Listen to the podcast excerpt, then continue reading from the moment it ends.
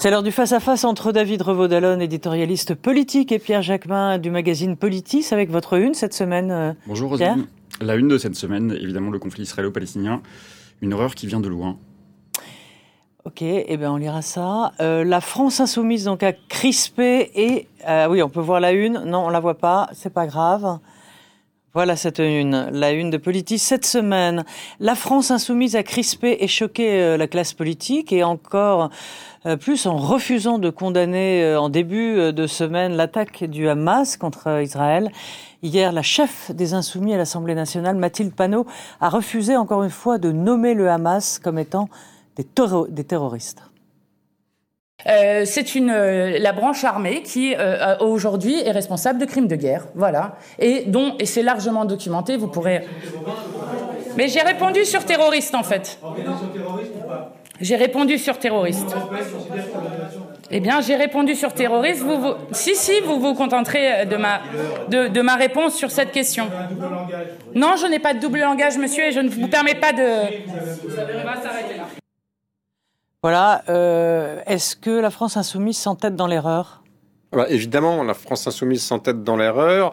Euh, sur le fond, euh, pour des raisons, on comprend, tout simplement électoraliste, euh, clientéliste, euh, il est hors de question pour l'état-major, on va dire, hein, la, la, haute hiérarchie de, de, du mouvement de condamner le Hamas et de le qualifier de terroriste, tout simplement parce qu'ils le savent, une grande partie de leur électorat vient des quartiers populaires et, et d'origine arabe ou musulmane, et que donc ils ont l'impression que ça ferait un hiatus et que ça leur ferait perdre des électeurs. Oui, mais c'est quand même quoi Attendez, non, c'est juste un peu, c'est un raisonnement. Ok, c'est le raisonnement raisonnement qu'on entend, oui. mais c'est quand même un raisonnement choquant, ah, qui voudrait dire que euh, tous les musulmans qui votent pour Mélenchon seraient d'accord avec le Hamas. Non, mais c'est alors c'est pas du tout ce que j'ai dit, mais non, non, non, non, c'est au bien, fondement mais... de leur stratégie. Enfin, c'est la seule explication que je trouve euh, pour pour expliquer. D'ailleurs, enfin, c'est quand même aussi le fil de plusieurs années de dérive euh, entre guillemets antisioniste, mais qui, qui en réalité confine beaucoup à l'antisémitisme. Quand Jean-Luc Mélenchon évoquait le cas de Pierre Moscovici, qui était ministre des Finances de François Hollande,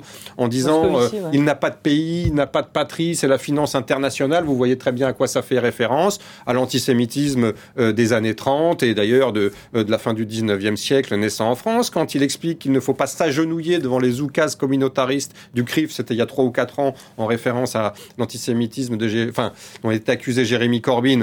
Euh, enfin, je veux dire, ouais, c'est quand même tout, tout ceci est, est, un vocabulaire qui résonne, qui a des références et qui, bien sûr, fait écho à l'antisémitisme, euh, voilà, d'une partie de, de, de, de, ouais. de, de, une certaine partie de, leur, de son électorat. Donc ça, c'est l'explication. Après, oui, évidemment, c'est extrêmement choquant et on le voit dans cette séquence qui est, enfin, je trouve saisissante. Mathilde Panot est d'un sectarisme et d'un, euh, et d'un, se, se s'entête, se bute dans une, dans une position qui est totalement, euh, qui est totalement ahurissante et qui est totalement, on, s'interroge à tel point que beaucoup s'interrogent. C'est le cas de Gérard Larcher ce matin, de savoir ouais. si les France, la France insoumise fait toujours partie du champ républicain. Oui, euh, est-ce que, Pierre, quand on, quand, quand on entend euh, encore Mathilde Panot euh, hier, est-ce qu'on se dit, mais qu'est-ce que ça leur coûtait dans, une telle, dans un tel moment on peut, les critiques peuvent arriver. On comprend que Jean-Luc Mélenchon, et c'est vrai qu'il y a de la responsabilité depuis 30 ans euh, aussi d'Israël. D'ailleurs, euh, Elie Barnavi dans Le Monde parle d'une politique euh, imbécile de la part d'Israël.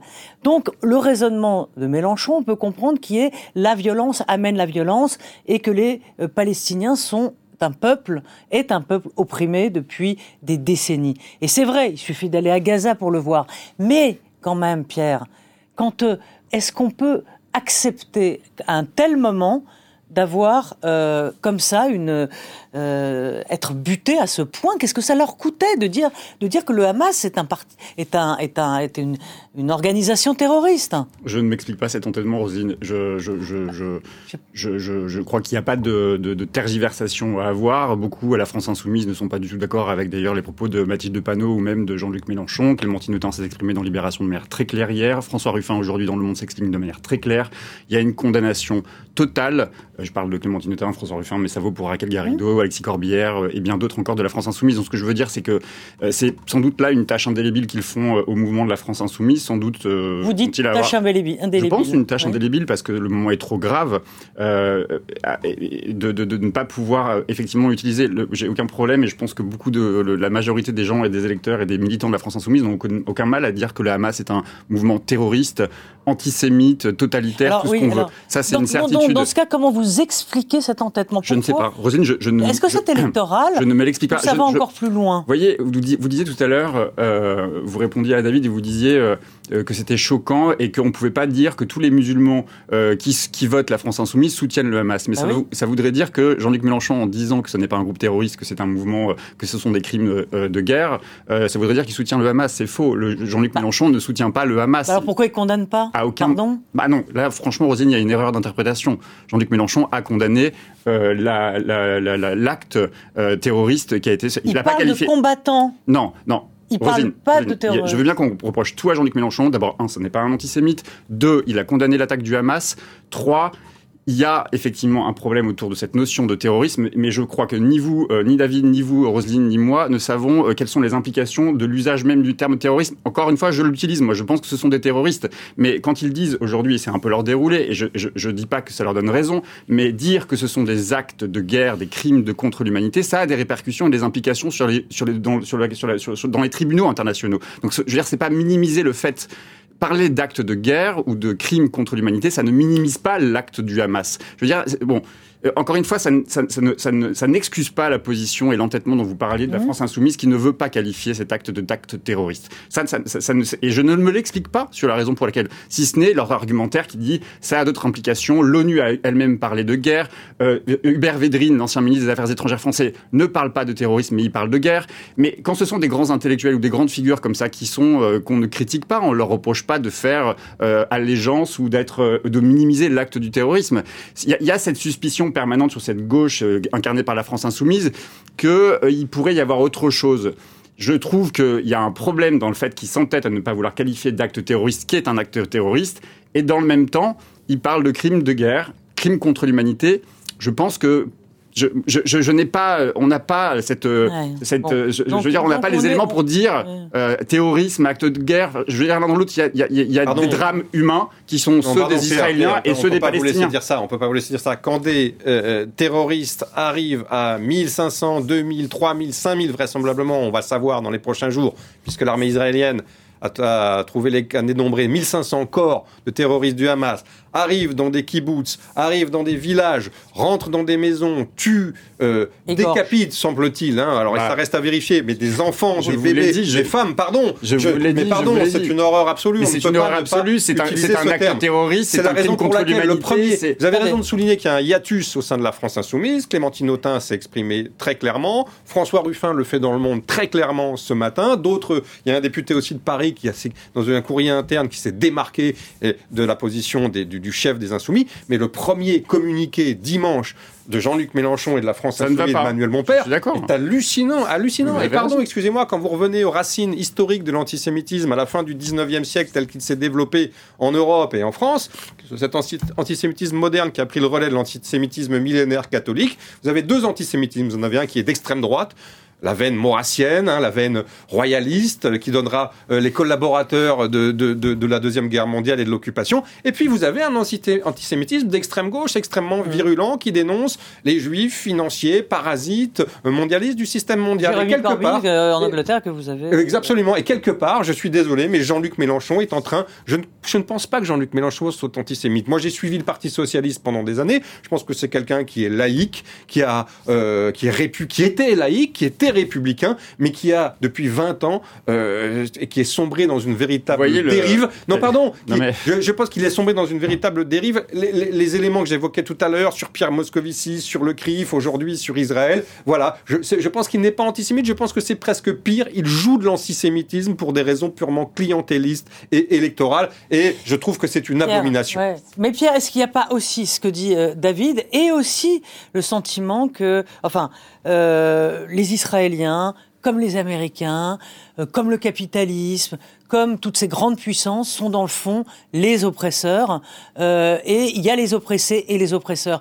Et dans la case oppresseur, Mélenchon met les Israéliens. D'abord, je, pense qu'il faut rappeler une, une, presque une évidence, c'est-à-dire que l'histoire du conflit israélo-palestinien n'est pas un conflit interreligieux, c'est un conflit colonial. Donc on ne réglera le problème colonial, colonial, c'est votre avis je peux, finir, Pardon. je peux finir, oui, c'est mon avis, certes. je pense que le conflit israélo-palestinien depuis 30 ans n'est pas un conflit interreligieux, c'est un conflit colonial.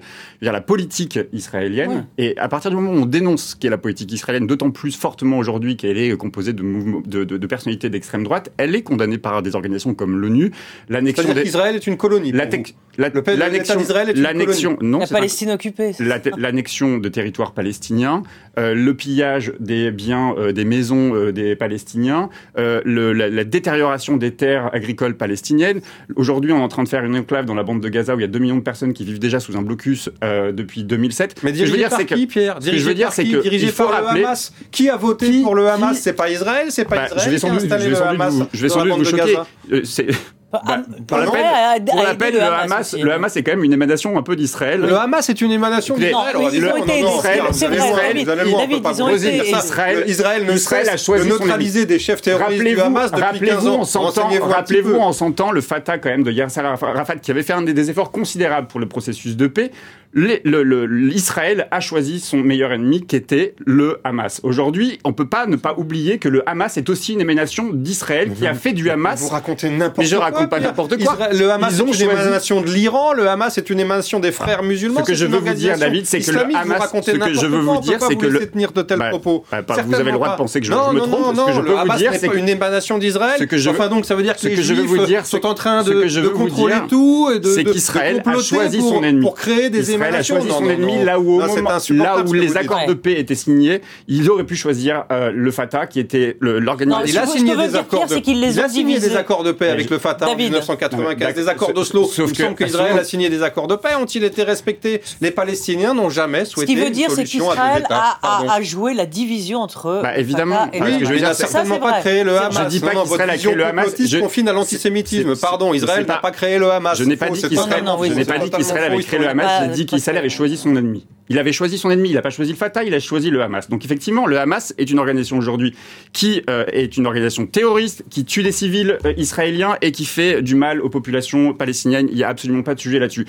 La politique israélienne, il va falloir à un moment donné aussi qu'on ah, arrive à la qualifier. Mais on, aucun problème, moi je la bah, qualifie, moi je ne suis pas d'accord avec comment ce vous gouvernement. David, mais ce gouvernement, je, je, je, tout, tout, je vais vous mettre très à l'aise, ce gouvernement comporte des, est le plus à droite de l'histoire d'Israël, comporte des ministres d'extrême droite, des émanations du parti national religieux, qui est effectivement le parti des colons, est un gouvernement qui fait n'importe quoi. Et l'interview d'Eli Barnavi, l'ancien ambassadeur d'Israël en France, dans lequel, le euh, dans, dans, le monde que vous évoquiez, a tout à fait raison. C'est une politique imbécile. Mais une fois qu'on a dit ça, une fois qu'on a dit ça, ça n'explique pas. Ça, voilà, ça n'explique pas euh, le fait qu'on justifie des propos tels que le Hamas n'est pas un groupe terroriste, il ne fait que se défendre, et surtout qu'il est une émanation d'Israël. Enfin, je veux dire, non. Le terme euh, on peut être contre le gouvernement. on peut, on peut être contre le gouvernement israélien. C'est actuel, c'est ma position, et ne pas défendre le Hamas finir cette émission en laissant entendre que j'ai dit qu'Israël avait créé le Hamas. Je n'ai pas dit. Vous avez dit. Je n'ai pas dit. Que, alors, si, si vraiment vous avez compris ça, c'est pas ça que j'ai voulu dire. Ce que je veux dire, c'est que Israël a choisi son ennemi. Il a choisi le Hamas. Il n'a pas choisi le Fatah. Il n'a pas choisi le processus de paix à ce moment-là. Et qu'aujourd'hui, je pense qu'effectivement, alors, Israël, n'a pas choisi, le processus de paix, pas plus que le, Fatah. Les bah, le Fatah, le Fatah en Israël a choisi son ennemi avec le Hamas. Je, je, je, vous arrête, c'est dommage, c'est passionnant. Merci, merci à tous les deux. On se retrouve jeudi, donc demain, avec euh, Jean-Marie Colombani, euh, Bruno jeudi, Catherine euh, Tricot et d'autres invités. Euh, donc à demain. Merci beaucoup.